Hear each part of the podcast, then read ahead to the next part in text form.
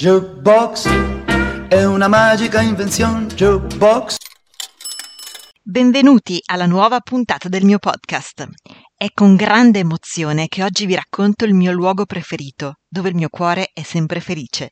Il Teatro La Scala a Milano, ovviamente. Questa puntata è dedicata a Maria Luisa, appassionata musicista e letterata. Il Teatro alla Scala di Milano, spesso semplicemente indicato come La Scala, è uno dei più famosi al mondo, forse il più famoso del mondo. Il suo curioso nome deriva dalla chiesa medievale che sorgeva al suo posto nella piazza, che celebrava con un gioco di parole sia la Madonna della Scala, chiamata così in riferimento ad un episodio miracoloso presente nei Vangeli apocrifi, sia la moglie di Bernabò Visconti, che discendeva appunto dalla nobile casata veneta dei Della Scala. Comunque, il teatro storico dei milanesi non era in origine collocato lì, ma poco distante, ed era il Teatro Regio Ducale. Quando questo si incendiò per l'ennesima volta, l'imperatrice Maria Teresa d'Austria, regnante illuminata che governava Milano, decise che la nuova sede sarebbe stata nella stessa area policulturale in cui ella stava finanziando la realizzazione dell'Accademia d'Arte di Brera, dell'Osservatorio Astronomico e del Giardino Botanico, coerentemente all'avanguardistica scelta imperiale di aprire le prime scuole pubbliche del mondo. I lavori furono affidati a Giuseppe Piermarini, una vera archistar dell'epoca, e il nuovo magnifico teatro fu inaugurato nel 1778 con l'opera di Salieri L'Europa riconosciuta. Su imitazioni di questo capolavoro architettonico ne furono realizzati molti altri, in particolare il San Carlo a Napoli e la Fenice a Venezia. La moda del tempo impose l'estetica neoclassica e infatti la facciata della scala termina in un timpano, come quelli dei templi greci per intenderci, ove Apollo, protettore delle arti e della musica, porta il sole a illuminare la notte. Subito sotto le semicolonne completano l'immagine grecizzante, ma non poteva mancare anche un ampio portico per permettere alle carrozze di scaricare all'asciutto i signori e le dame imbellettate con delicati scarpini di seta in caso di pioggia. Anche l'interno del teatro rispetta lo stile neoclassico, con palchi color avorio e decorazioni dorate, inframezzate da colonne con funzione sì estetica, ma anche pensata per distanziare l'affaccio degli spettatori, per migliorarne la visione. Pur se, si sa, i veri amanti dell'opera stavano nel loggione sovrastante o in platea. I palchi erano spesso usati dalle nobili famiglie proprietarie come luoghi di ritrovo, come case d'appuntamenti e persino come bische. Tant'è vero che ognuno si arredava al palco a proprio piacimento. Tappezzerie colorate, mobili, specchi e sedie in varia foggia, eccetera. Ora, ad eccezione di uno mantenuto a scopo museale, con arredo e decoro originari, le pareti sono tutte in damasco rosso.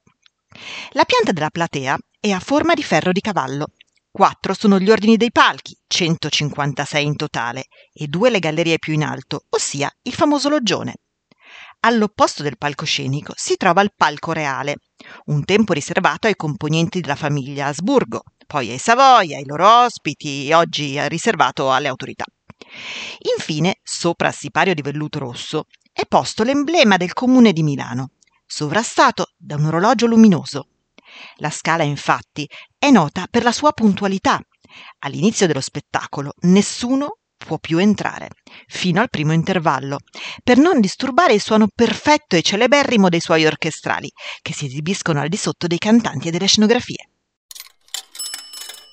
Nel Ferragosto del 1943 la scala fu bombardata dagli alleati e il tetto collassò.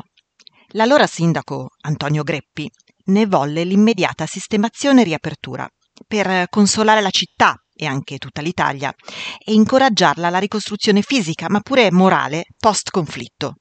Certo, l'intento era nobile, ma schiacciare macerie e rivestirle di moquette, imbottendo pure alla belle meglio le poltroncine sfondate, aveva danneggiato irrimediabilmente l'acustica.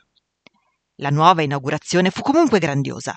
L'11 maggio 1946 il maestro Arturo Toscanini, tornato dall'America dopo la caduta del fascismo, diresse l'orchestra in una serata memorabile. Rimaneva però irrisolta la questione della risistemazione acustica e ci vollero ben 50 anni perché se ne venisse a capo. Infatti, solo nel 2002 e fino al 2004 è stato finalmente installato il cantiere per il totale rinnovamento, che ha prodotto un'imponente torre scenica che permette il sollevamento delle scenografie e i cambiamenti continui del palco e una struttura laterale a pianta ovale che ospita gli studi di prova dei musicisti su progetto dell'architetto Mario Botta. Inoltre, la platea è stata pavimentata con parquet in legno disposto in strati speciali che richiamano gli strumenti ad arco.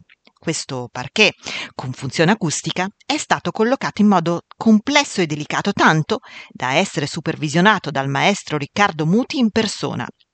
Nei palchi poi è stata posata della terracotta, che funziona proprio come una gigantesca cassa sonora. I milanesi a dirla tutta, erano molto preoccupati e borbottavano ogni volta che passavano di fronte alle blindatissime impalcature. Ma i lavori si sono rivelati proficui e ben realizzati. Il teatro rinnovato è stato riaperto il 7 dicembre 2004 con la rappresentazione dell'opera L'Europa riconosciuta di Antonio Salieri, che, se ricordate la prima parte del mio racconto, era stata proprio l'opera scelta e commissionata dagli Asburgo per la prima inaugurazione del teatro nel XVIII secolo. In conclusione, è quindi evidente che il teatro alla Scala celebri in realtà molte arti, ovviamente la musica e la danza, ma anche l'architettura, la scultura, l'estetica, ponendosi giustamente come un modello culturale di fama mondiale. Per oggi le nostre storie di arte ed emozione finiscono qui. Ma se ti fa piacere sentirne una alla settimana, iscriviti come follower cliccando sulla piattaforma di audio che utilizzi. E mi raccomando, scrivimi le tue curiosità, ma soprattutto le tue richieste e dediche all'indirizzo arjubox.dirtidarti.gmail.com Jukebox si scrive con la J e la K, Jukebox. Comunque trovi il mio indirizzo anche nella visualizzazione della pagina introduttiva che presenta il podcast. Ora ti saluto e spero di riaverti con me nei prossimi episodi. Che la bellezza sia con te.